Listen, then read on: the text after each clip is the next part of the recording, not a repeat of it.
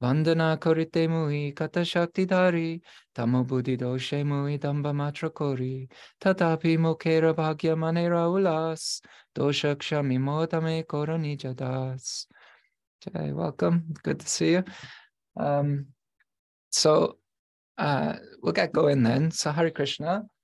Before starting, um, though, getting into um, Prema Bhakti Chandrika, which uh, is what today's going to be about. Um, although he won't directly be the theme of today's session, I also wanted to briefly offer my respects to Lord Ramachandra, whose appearance day is here in the UK. So Jai, he has so many wonderful devotees fixed in Bhakti, the topic of today. And um, uh, many devotees who came to assist Lord Chaitanya Mahaprabhu uh, in his dissemination of the goal, uh, Prema Bhakti, um, were Ram, Ram Bhaktas also. So Jai Sitaram, Jai Lakshman Hanuman. Uh, may they bless our Shravanam and Kirtanam today. Um, and so, uh, and interestingly, actually, as another side note, in this song that we're studying at the moment, although not in the verses today, uh, Srila Narottam Das Thakur also quotes uh, Hanuman. So nice, nice connection there also for today. So, as some of you may remember, um, we started studying Srila Narottam Das Thakur's Prema Bhakti Chandrika a while back, and we left off partway through the second song. Um, and although I have plans to switch up to a Bhagavad Gita study later in the year, I felt it would be nice for the sake of completion of song two uh, to continue where we left off. So we've already looked at the importance of the guru and sadhus in the first song.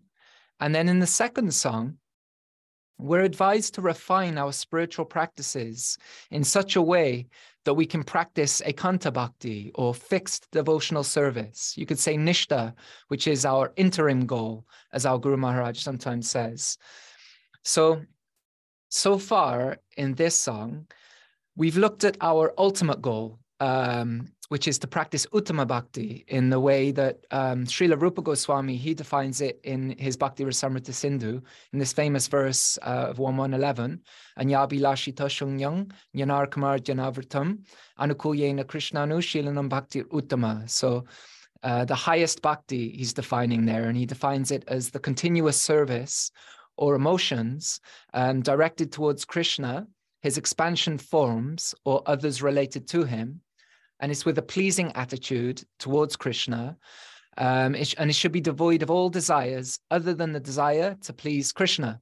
Um, so that means unobstructed also by impersonal jnana, the materialistic rituals of karma, or other unfavorable acts like this. So uh, then Srila Narottam Das Thakur, uh, in the next session, we saw he focused on what we would see as two limbs of Sharanagati or surrender accepting those things favorable to bhakti and rejecting those things unfavorable. Um, just as we are here is as important, uh, very important practices in that 1111 verse. Um, so feel free to review those classes on the YouTube channel if you'd uh, like to explore any of those topics in more depth. But today, our focus is going to be verses, are going to be verses uh, 8 to 15. So we're going to look at those verses. And 8 to 15 they mostly deal with our lower propensities and other anarthas that need uprooting so we can become uh, fixed in devotional service and we can practice being fixed in devotional service. So this process of anartha nivritti, this is generally the the term given to it, anartha nivritti, uh, that happens as we engage in bhajana kriya or spiritual practices. And eventually this will lead us to this stage of nishta or steady, fixed, unwavering bhakti. And then we're going to have one more session after this in the future, a few weeks, I guess, where Srila Narottam Das Thakur describes this Naishtika Bhajan, or this steady, focused, one-pointed bhakti in more detail. Uh, and then after that, I think we'll take a break from Prema Bhakti Chandrika uh, before we move on to song three. So we can look at some more foundational concepts uh, from the Bhagavad Gita that will help us appreciate the rest of the song book in a deeper way. We'll, we'll have more of a proper platform to stand on, if you will, to approach it. So uh, as you know, if you've been following, we've already read this song too in its entirety. There's quite a number of verses. So I'm just going to read the verses today um, that we're going to focus on today before we discuss them. So they go as follows. Dehe boy se ripugana yoteko indriya gana keho karo bhadya nahi hoy. Shunilena shune kana janilena jane prana doraite na pare nischoy. The six enemies, lust, anger, greed, illusion, pride, and envy, and the five senses of sight, sound, smell, taste, and touch reside in my body, but I am unable to control them. Although I hear and understand repeatedly that one should serve Krishna with all his senses, still I cannot accept this fact with firm determination. Uh, there's another translation for this verse that I like very much, uh, that we also may be able to identify with at times, I'm sure. Uh, and it goes as follows The insubordinate senses are like enemies that live within the body. Tell the ear to hear, and it may rebel, refusing to hear. Tell the mind to understand a particular point or become firm in a certain way, and it may very well disobey. Then the next verse, 9. Kama krodha loba moha mada matsarya damba saha stane stane niyukta koribo ananda kori hridoy ripu kori parajoy anayase govinda bhajibo. I will engage lust, anger, greed, illusion, envy, and pride in their proper places. In this way, I will defeat the enemies, and with ecstasy, being blissful at heart, I will easily become able to worship Lord Govinda without difficulty. Next verse. Krishna Seva Kamarparna Krodha Bhakta Dveshi Jane Loba Sadhu Sange Hari Katha Moha Ishta Labhavine Mada Krishna Gunagane Niyukta Koribo Yatha Tata I will engage my lust in eagerness to serve Krishna offering the fruits of my work, and I will use my anger against those who are envious of the devotees. I will be greedy to hear the topics of Hari in the association of the devotees. I will be illusioned or bewildered if I fail to achieve my worshipable Lord, and I will feel proud to chant the glories of Krishna, madly glorifying his transcendental attributes. In this way, I will engage each of these in their respective duties in the service of Lord Krishna. In text 11, Anyatha svatantra kama anarthadi yara dhama bhakti pathe sada deya bhanga Hiba se korite pare kama kroda sadakere yadi hoy sadhu janara sangha. Otherwise, independent lusty desires which are the source of all unwanted things, will always disturb the path of devotional service. What harm can lusty desires and anger do to a practitioner of devotional service if he associates with devotees? And another translation that I quite like for this verse if lust is not controlled, then it becomes the breeding ground for a host of vices and checks one's advancement on the path of devotional service. However, if one stays in the association of the saintly devotees, then that association will carry him or her beyond the influence of lust, anger, and their friends. Uh, sorry, it just signed me out for some reason, but we seem to still be here. Uh, and 12. Krodha vana kore kiba, krodha tyaga sadadiba, loba moha eto katana. Chayaripu sadahina koribo manerabhina Krishna Chandra Koriya Smarana. Anger spoils everything. Therefore, I will always give up anger, greed, and illusion. I will control the six enemies with the help of my mind while remembering Lord Krishna Chandra. Apani palabe saba shuniya govindaraba singharabe yeno karigana. Sakala vipatiyabe mahananda sukapabe yarahoye kanta bhajana. When Lust and his friends, these enemies, hear the sound vibration, Govinda, they immediately begin to flee, just as deer, a deer flees upon hearing the roar of a lion. One who performs unalloyed devotional service will feel great happiness or transcendental bliss and all his or her dangers will be vanquished, all kinds of calamities fleeing from him or her. Na koriho asacheshta, laba puja pratishta, sada chinta govinda charana. Sakala vipati abe, mahananda sukha pabe, prema bhakti paramakarana. Therefore, my dear mind, do not endeavor for bad association, profit, adoration, and distinction, but always remember the lotus feet of Govinda. Please engage in loving devotional service with great happiness, and all your dangers will be destroyed. All your sufferings will go far away, and pure love for Krishna will spontaneously come. Asat kriya kuttinati chado anya paripati anya devena korihorati apana panastane piriti sabhayathane bhakti pate padaye vikati. Please give up all duplicity, illusory activities, and the search for bodily happiness. Give up the tendency to find fault in others. Do not be attached to the worship of various demigods. Mundane love and affection for material relationships attracts everyone to their respective illusions, and thus advancement on the path of devotional service is checked. Um, so, some beautiful meditations there. Um, and of course, we couldn't do justice to each and every point that is brought up. Um, sorry, saying I'm signed up. I think, let me just check the YouTube still streaming. I think it is and thus advancement on the okay it is. Sorry. Um uh zoom zoom being funny. But yeah as i say you you could do a series on um uh, each of these alone. Um but overall to look at it as a whole overall my understanding of this section of the song is passing through anartha nivritti or, or removing the unwanted th- things from the heart uh, that block our practice from being steady and fixed. So we're going to mainly look at this song from that angle. And many of us practicing bhakti may be in this stage called anishta bhajana kriya or unsteady practice, where unwanted things get in the way. And these are vast and they arise from many different places. Um, they can arise from aparads or offenses.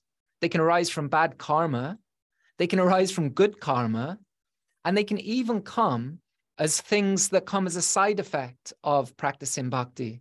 So these are given in texts like uh, Madhurya Kadambini, for example. Just to give one example, you know, we may become attractive to others when we practice bhakti, for example. So we're repeating the words given to us by our gurus, for example, as I'm doing today. And we may even garner uh, a following or many people liking us from that. But pratishta or pride might lurk that wasn't there in sight before because we didn't have that position. So, all these things uh, that are potentially distracting from the path uh, are laid out um, by, our, by our acharyas. Um, uh, those things that distract us from the path of fixed bhakti uh, in the way that is laid out by our acharyas also. So some of the more um, subtle anarthas, they may actually remain even beyond the stage of nishta, especially the effects of Vaishnav aparad. But when the principal bad habits, such as gross, gross lust, for example, greed, and so on, are removed, and the desire that leads to them in the first place, that fuels them, if you will, is no longer in the heart, then one is said to have passed through anartha nivritti, and their practice becomes steady and uninterrupted. Sometimes the way it's described um, by our Guru Maharaj is that before Nishta, uh, that our unsteady practice is because of various things. One of them is various states of mind that are always changing from one extreme to another. So we, we, we need to overcome them. And also, we may not have a very accurate assessment of our position on the path of bhakti. We might think that we're further along than we actually are, for example. And we may also have misconceptions about what bhakti is and what it isn't. So at Nishta, one has fixed spiritual intelligence. And so sometimes we hear it's associated with the Madhyamadikari or the intermediate devo- devotee. So before that, it can feel like we're climbing a mountain, right? As we engage in Chetodarpana Marjanam, when we're doing the cleansing of the mirror of the heart through the practices of bhakti. But when one has reached the peak of the mountain in Nishta, uh, the rest of sadhana bhakti, even, is going down the other side of the mountain, as our, our Guru Maharaj puts it, into the valley of the love of Godhead, of, of love of God. So it's a very beautiful analogy. This, this, we're climbing the mountain, but at Nishta, even during practice, we, we've reached a peak. Uh, and so we're kind of aiming for that peak uh, at, at, this stage for many of us so that we can uh, start to practice in a way that's more easy going down the, the other side of the mountain, uh, close, closer to prem, if you will. So before that, of course, um, we do face a number of obstacles. And so Srila Narottam, he lists some of them, such as lust, greed, and so on. You know, and sometimes we, we think of lust as sexual desire, uh, because that's the epitome of material desire in some ways, that desire that keeps the circle of life going. But lust is really understood to be any desire for one's own sensual pleasure. So, kam is the u- word used. It, it's contrasted with the mood of the Vrajvasis, for example, who only desire to satisfy Krishna's senses. So, part of our process, especially in earlier stages, is emptying the heart of selfish desires, but not through some extreme ascetic self denial uh, and false repression, these kind of things, but rather in the context of culturing a more positive desire, the, the desire to serve Krishna ultimately. So we spoke last time of some of that aspect of Sharanagati, where we accept those things favorable for our bhakti practice and we reject those things unfavorable. Eventually, our desires will become one with Krishna's desires. So his will will become our will. And so this is the kind of oneness in which we merge with the Lord, as the Shastra sometimes describes. Our Guru Maharaj often says, You and I become we. Uh, and he also recently used the term non-dualism beautified. So some nice descriptions there of, uh, you know, that merging, if you will. Um, but of course, before our, our desires are one with Krishna's, we may not be able to give up all of our selfish desires in one shot. Uh, it's unrealistic for our current adhikar or qualification. So we try to regulate things to have balance in our lives so that at the very least, we're adding bhakti more and more to different areas of our lives, moving away from self centeredness as we progress. But we should know, even though we might be in that stage and going through through different things. We should also know lust to be an enemy to spiritual progress. Krishna says as much in the bhagavad gita. Um, we know that in the in the third chapter. It lurks in the mind and captures the intelligence to make plans to satisfy those desires which the senses then become engaged in. So this this thirst for more things in different ways on a gross level or a subtle level it obscures what we really are that that wealth of treasure that we have within us. And so this thirst really is an expression of dissatisfaction which when we pursue it it never really leads to fulfillment for for very long. We all know that. We've all got that experience. You know it's quite um quite obvious when we think about it. And at the very least what it does is distracts us and it takes time away from engaging in devotional practices so, as Srila Narottam says, it checks our advancement. You know, it, it, it's not bhakti, of course, will not be destroyed by that or these kind of things, you know, and we can always pick up where, where we leave off. But sometimes it can check our advancement, slow us down. We lose taste sometimes. Sometimes the example given is that we we throw water on a fire. Srila Prabhupada sometimes gave that in some purports. It's like throwing water on a fire and so on. And so um, so it's, it's, it's good to be aware of that point, you know. And as Krishna points out in the Gita, unsatisfied desire will also lead to another enemy that Srila Narottam gives anger. Or if we do get it, we can become proud, but the pride is based on something that isn't reality. And we may be envious of those with something that we don't have and want their downfall. And of course, the desire for more than we actually really need is greed. And this whole affair is a great illusion because by nature, as souls, we don't need any of these things, right? We just think we do, but we're so identified with the gross and subtle material body. And so we also make choices that we probably wouldn't if we weren't under the influence of material nature.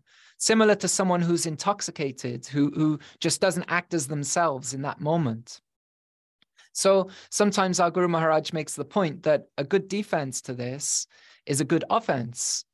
So we engage our senses as much as possible in bhakti practices, cultivating spiritual desires.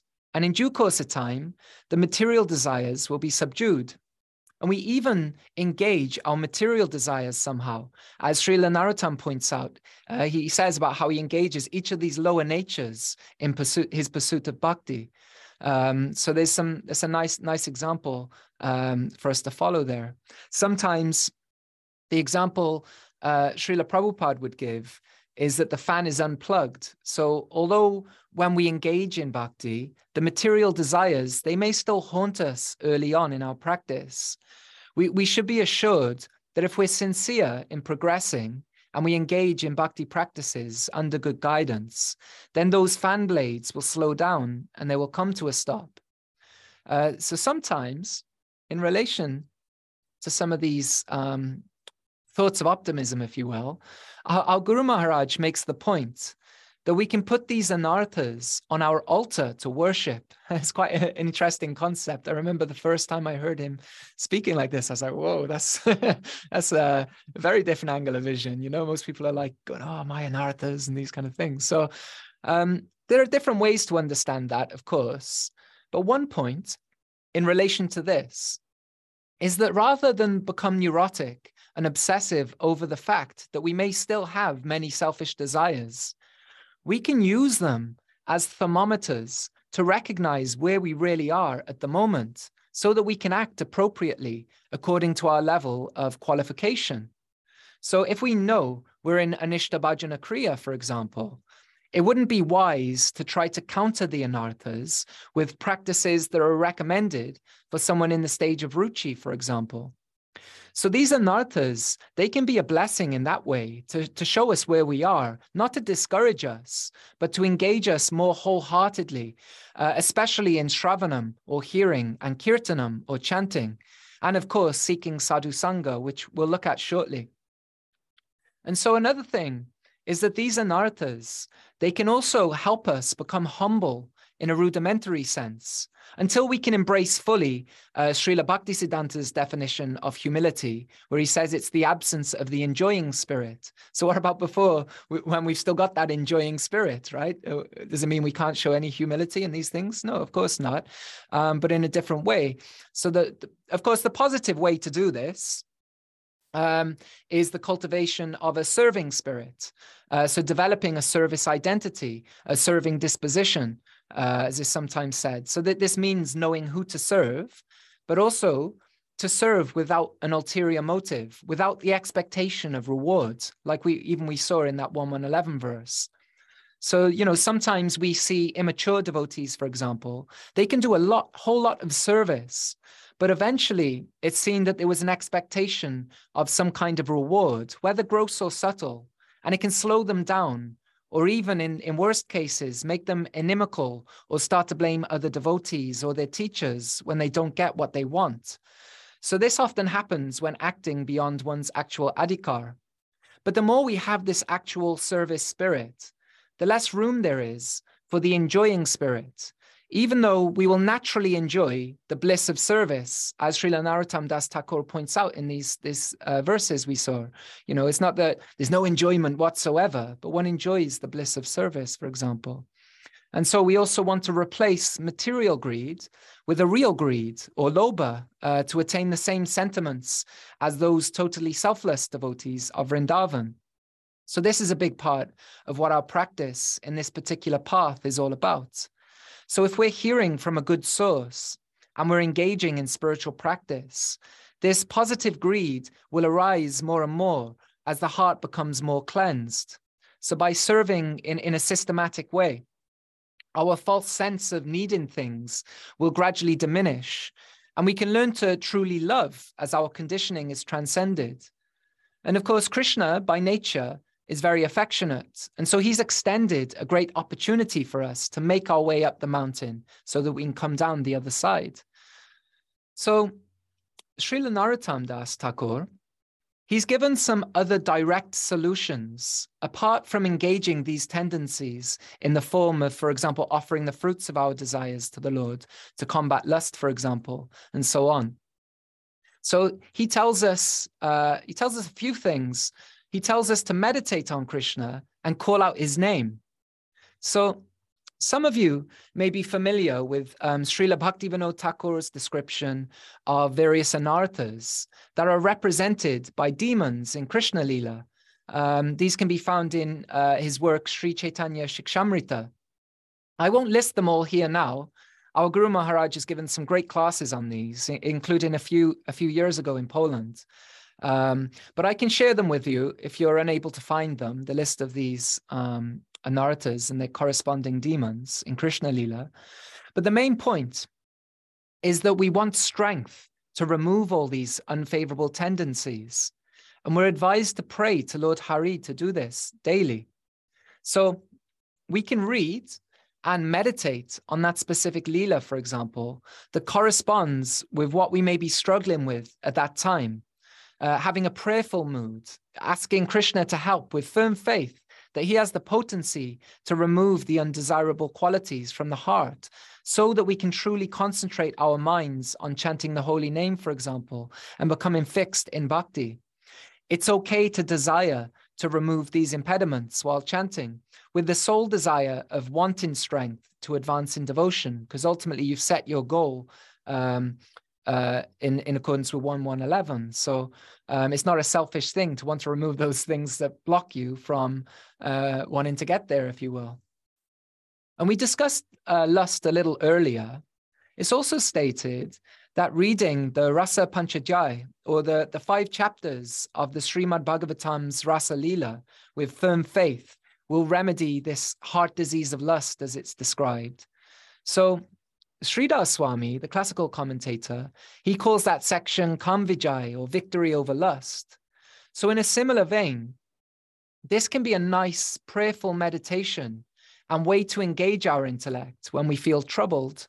Now, sometimes alarm bells might ring for some of you because sometimes there can be advice to the contrary in the sense that we shouldn't shouldn't misunderstand these pastimes as a lusty affair or to like you know engage in meditation on them prematurely, you know, to go through the rest of the Bhagavatam first, for example, and so on. And this is true also. Obviously, there's wisdom to that advice. We, you know, we shouldn't neglect other very relevant sections for us. But under good guidance, it's a very powerful practice. And so Srila Prabhupada, he's written Krishna book, for example, that weaves that section with philosophy.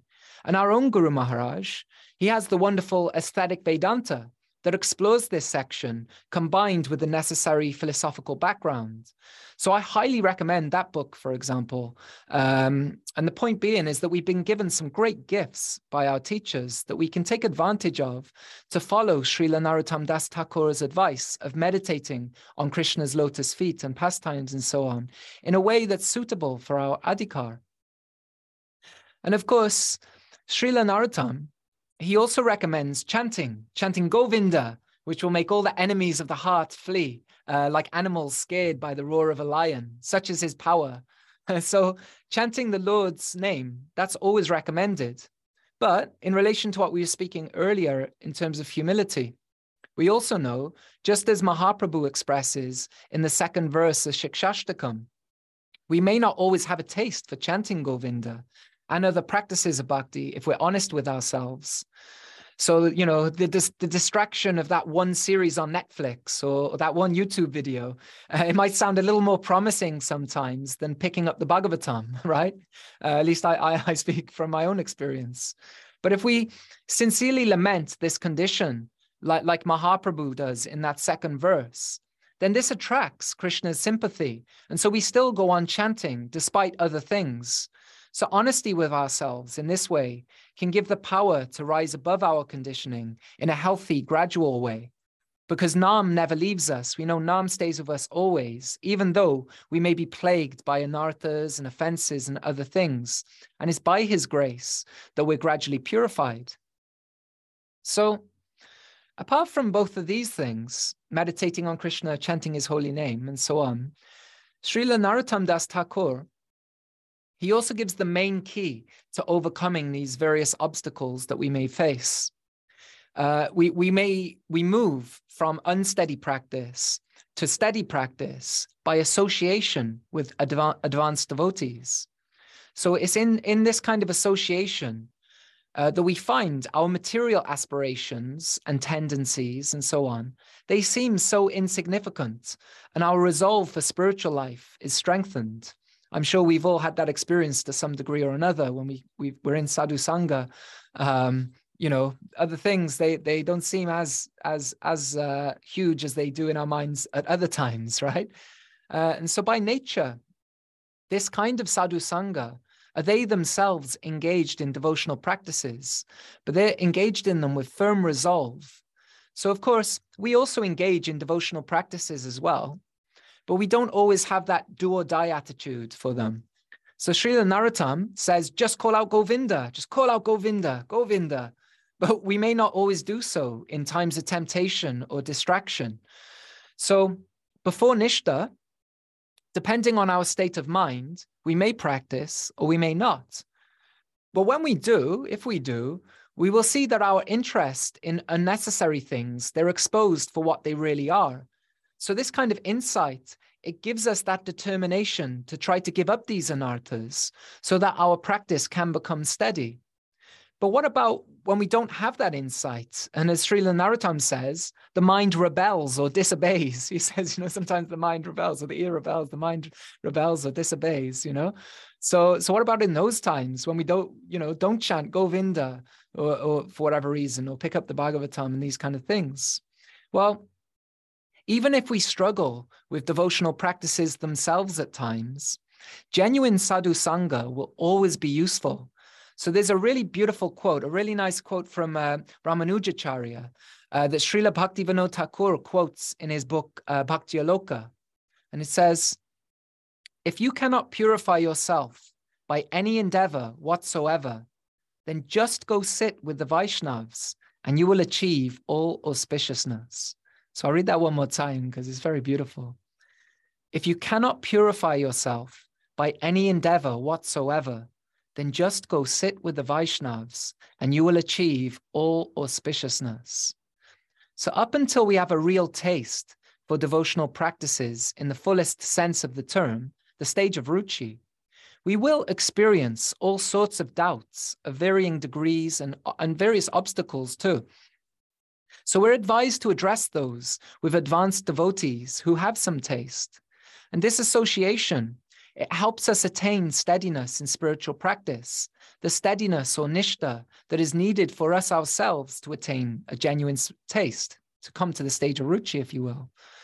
So by hearing from sadhu and guru, those who have feelings for the texts, we ourselves will start to get some feeling. Divine faith develops in the company of those who have it. And so that includes scriptural study under their guidance, for example. And of course, we're especially advised to serve those who exemplify the Bhagavat. So that this is what really will give realization of so many of those things that we may study and remains theoretical. So we're trying to please Krishna, and Krishna likes his devotees to be pleased. So, so many obstacles come and go in this world. But our Guru Maharaj, he sometimes made the point that the only real gain is spiritual advancement that comes from sadhu sangha. And our only real loss is not having the association of advanced devotees. And we know that's also uh, given in Chaitanya Charitamrita, right? Uh, the importance of sadhu sangha. This verse, Krishna Bhakti Janma Mula Haya Sadhu Sangha, Krishna Prema Janme Tenho Puna Mukhya Anga. The root cause of devotional service to Krishna is association with advanced devotees. Even when one's dormant love for Krishna awakens, association with devotees is still most essential. So we should have some discrimination uh, as to what we accept as sadhu sangha for us also, because Srila Narottam says, give up bad association a few weeks ago, a nice example of that, a few weeks ago, our Guru Maharaj was speaking about the difference between professional kirtaniyas, for example, and those embracing Nam as only as an act of worship and nothing more. It's just an act of worship for them to please Krishna. Sometimes they can be kirtan for, for so many other reasons and motivations. Uh, and even the demigods will be brought in. But Srila Narottam also refers to this. He also makes the point do not be attached to the demigods. Because generally, the demigods are approached for material desires. And of course, we're trying to develop only spiritual desires. There are some exceptions, of course, but generally, even then, we see they are in, they are in relation to Krishna Bhakti directly. Uh, you know, nice examples when the gopis approach Katyayani to have Krishna as their husband. Um, but we should, you know, do real self-reflection and be careful of imitating that, and rather try more to develop the habit of taking shelter of Krishna directly. And we see that mood so prominently in these verses from Srila Narottam Das Thakur. A nice example in this regard that I really like is that of Ganesh or Ganapati, who is said to remove obstacles. In fact, he's even mentioned in the Bhakti Rasamrita Sindhu by Srila Rupa Goswami, although we don't generally see his worship implemented in Gaudiya Puja or worship. So there's a humorous example. Srila Prabhupada humorously replied to a devotee who had read Nectar of Devotion and wanted to worship Ganesh. Um, so uh, he wrote a letter to him, uh, to Bhaktidas in 19, 1975. He said, Concerning Ganesh worship, it is not actually necessary for us. But if someone has a sentiment for getting the blessings of Ganesh in order to get large amounts of money for Krishna's service, then it is all right. But anyone who takes up this kind of worship must send me at least $100,000 monthly, not less. if he cannot send this amount, then he cannot do Ganesh worship. I always really like that letter. So someone is going to have to have real deep faith and real pure motivations to take up Ganesh worship and make a commitment to such a donation, $100,000 monthly, after receiving that instruction. so we see really the main motivation is emphasized by Srila Prabhupada. One shouldn't be worshipping the demigods for material things, but only in the spirit of service. And even if one has a desire for material things, the Bhagavatam declares that even then, it's better to take a direct shelter of Krishna, because at least then, one's also developing samskars for taking shelter of Krishna. So if someone offers the fruits of those desires, for example, gradually they will acquire more insight into the reality of inner life and they'll be able to take up more direct Krishna seva. And now, regarding, just as a side note, regarding Ganapati himself, Ganesh, we're often advised to take shelter of his worshipful Lord, Lord Nrsingadev, to remove obstacles from the hearts, for example.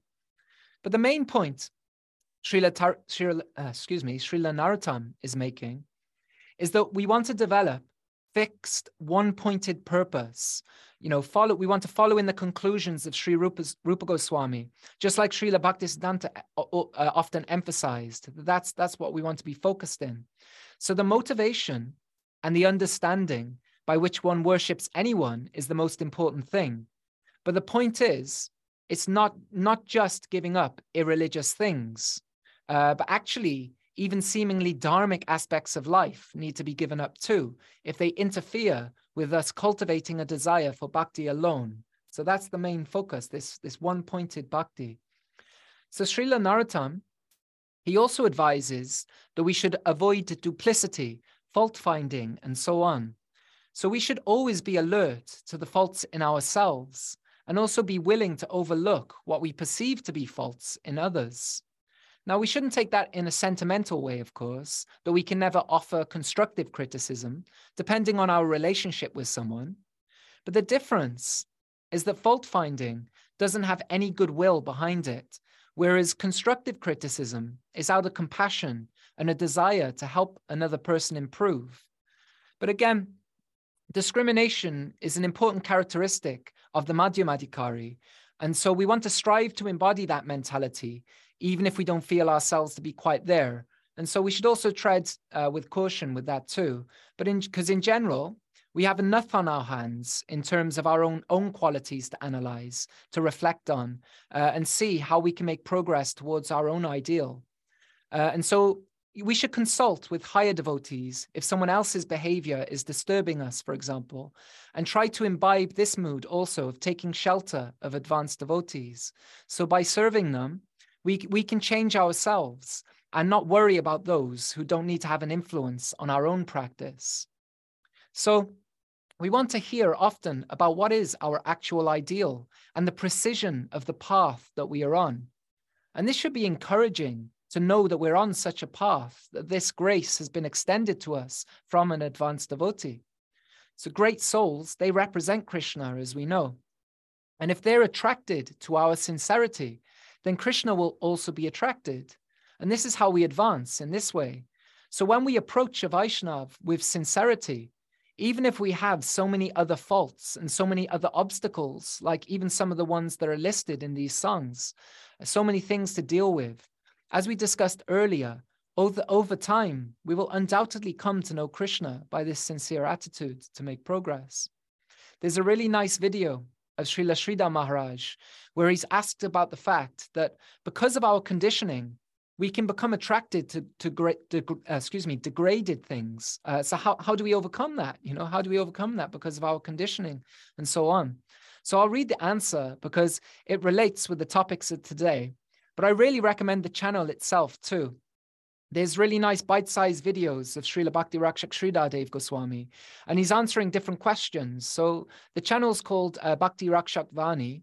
So you can search that and you'll find it on YouTube. Or if you have any trouble, just get in touch with me, let me know, and I, I can send it on. But the quote goes as follows. That is by that is renouncing by association. When my system is under disease, Sometimes by taking medicine, I can't help my physical health. We are recommended by the doctors to change the atmosphere. Unconsciously, some medicine type things will enter me through the air, through the food, the water. In this way, my health is improved. So, something like that. The association, the living association, that is the sadhu, by his company, by talks, by various other connections, even without any physical cooperation, only living by the side reason, his mental or spiritual Atma will emit some power outside, and I will invite that to my Atma and will improve. So, sadhu and shastra, if we try, we may not understand fully, but still the shastra, the holy books, if I try to understand that many, that will also contribute something to improve my health in this way. Our improvement depends on the environment, and that environment, sadhu and shastra, always. The external help I need, that means I am in want. Then some external help is necessary to improve my condition. I am wanting in something, and where it is.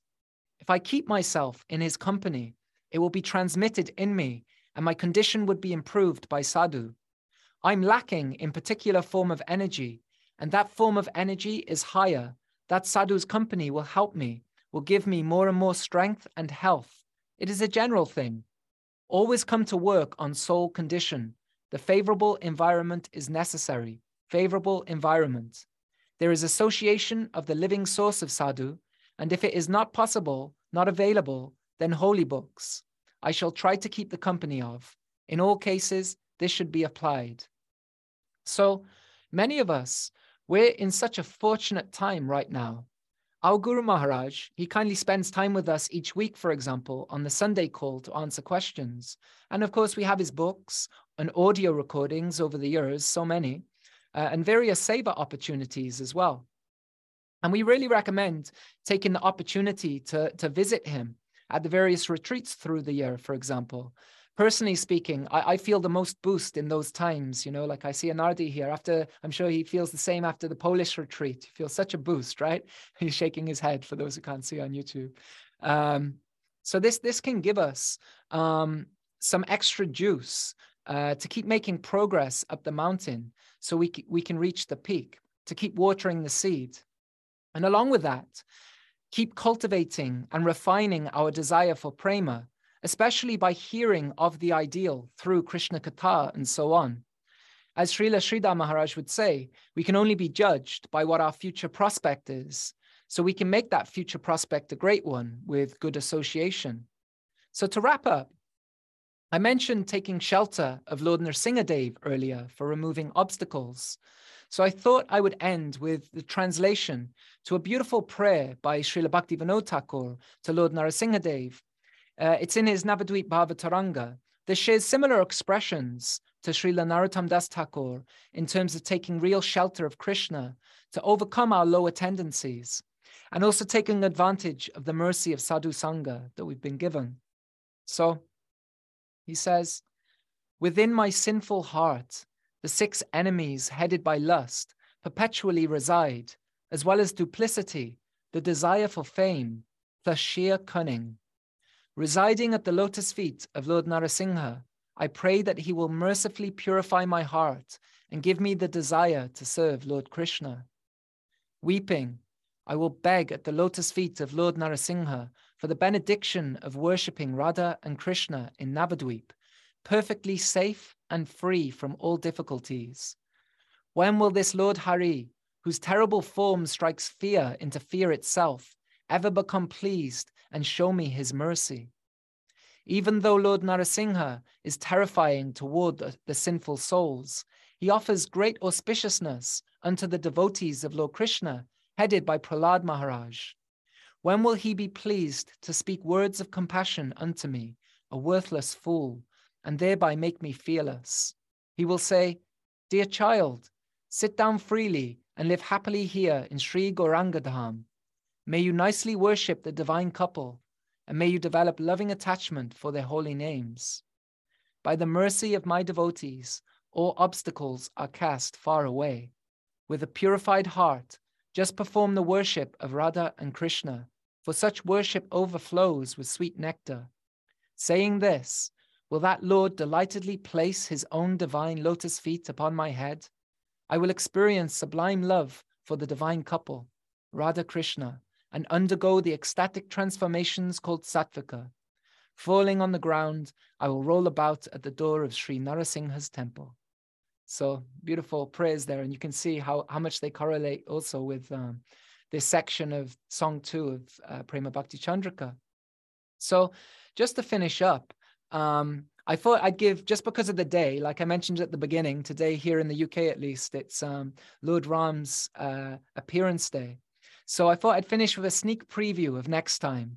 Uh, so in the in the last session on this song, uh, there's a verse where um, Srila Narottam Das Thakur says, "Oh brother, oh sister, Please become attached to your worshipable Lord alone.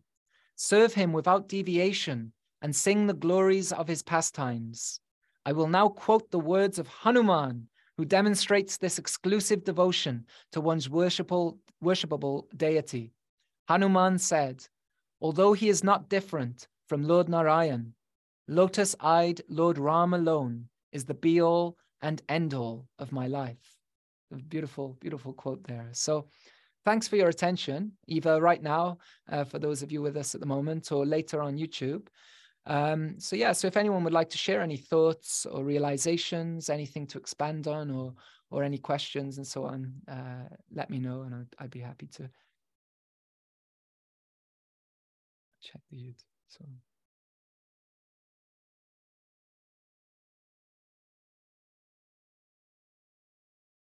So um, Thank you, Shraddha Dasi. So, uh, Shraddha, um, she says, uh, would you consider this song and similar songs as part of Shastra in the way it is connected with Guru and Shastra? Also, you mentioned that greed and anger are lower natures and not needed by the soul. But can we not use the words in this song to transform greed and anger in good ways, greed for the Lord, and anger against what isn't favorable for bhakti. Is that what you touched on later? Uh, happy uh, Ram Navami uh, to too. So, um, so I'll, I'll, start with the first question. So you, so you asked, um, uh, would we consider this song as part of Shastra in the way it's connected with Guru and Shastra? And and I, I would say kind of in some ways, um, in in that um, uh, really, if you if you like, we are studying at the moment. We've been studying. Um, Srila Narottam Das Thakur.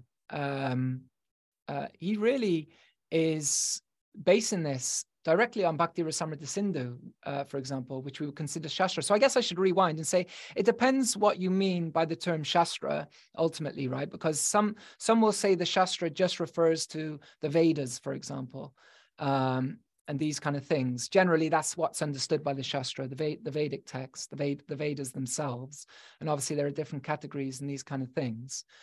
But then, in terms of our Sampradaya, the Goswamis, especially, um, well, all the Goswamis, they, they've mined those Vedic texts, if you will, and they've drawn the best quotes that they've, they felt were the best that um, in terms of emphasizing uh, the full nature of absolute reality, you know, as we know him as Krishna, Bhagavan, uh, Brahman with Shakti, uh, with feeling, and so on. So, so um, uh, so in that way, we would consider texts, let's take Bhakti Rasamrita Sindhu, we, we would consider that Shastra also, whereas some, some schools may not consider it as Shastra because it was written by the Goswamis like that. But really it is Shastra because, as I say, Rupa Goswami is backing up everything with um, texts from, from the Vedic literatures and these kind of things. So, so then I would say to extend from that, Srila Narottam Das Thakur in these songs, he's basing it really on texts like Bhakti Rasamrita Sindhu uh, and these things. We looked a bit at that in, in the first song, for example. Um, and so, so I guess in one way you could look at that. And I remember Agni Dev Prabhu was saying, I think he said Srila Prabhupada had said that um, that these songs, these bhajans, uh, they're, they're as, as good as the Vedic texts or something to that effect. You know, they're as good as the Vedic texts or they're the Vedic texts in, in song form and like that.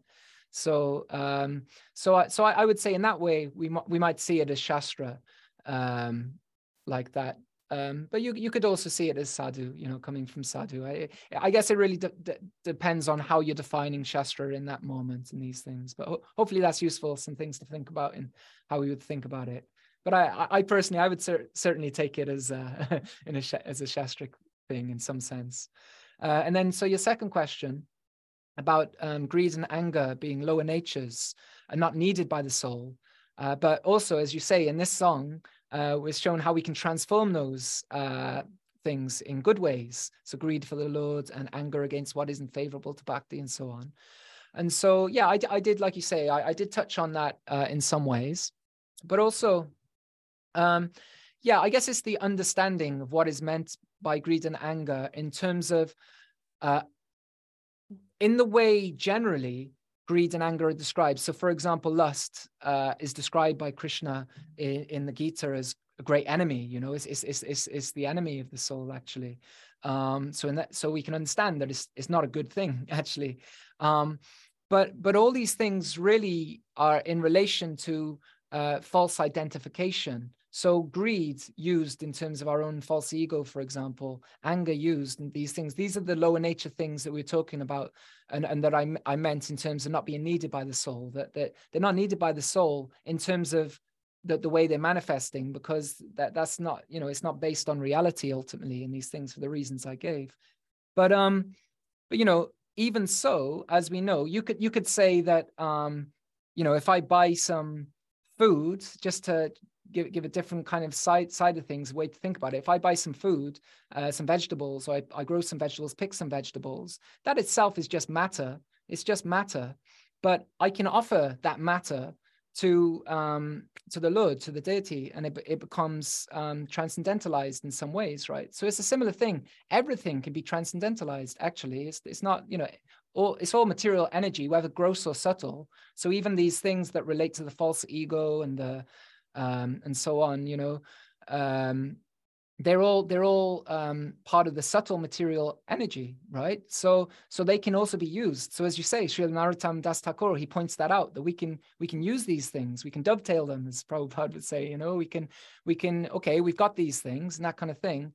And then the more the more our our angle of vision changes, if you will, or our heart changes from being self-centered to um, Krishna-centered, you know, that the more that that paradigm is shifted, then more and more those things will only be used in relation to Krishna naturally. Even we might not have to like consciously dovetail those things, but it, it will just be a natural result, you know. And so that's why we see sometimes even great prema bhaktas, as we would consider, you know, they they manifest anger sometimes in these kind of things. But obviously, it's and a different platform than someone being angry because they're you know they're being their desires being frustrated or someone's irritating them and these kind of things you know? It's uh there's obviously like a different way. So obviously these things are uh, they they they they're quite subtle but um but yeah that when i when i was saying about greed and anger and these other things not being needed by the soul um i really mean that that from our self-centered angle of vision and, and these kind of these kind of things you know? And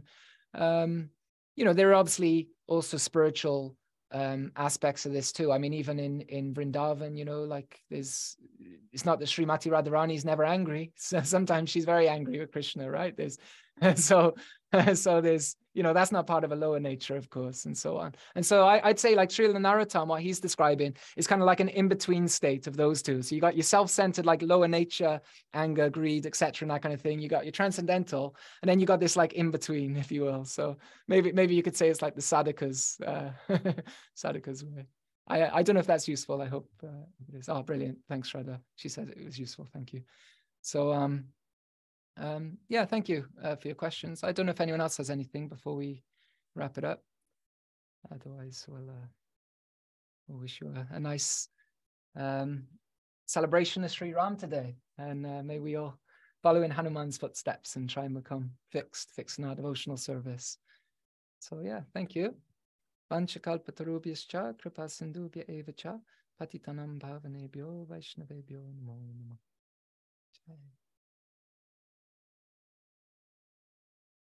Krishna.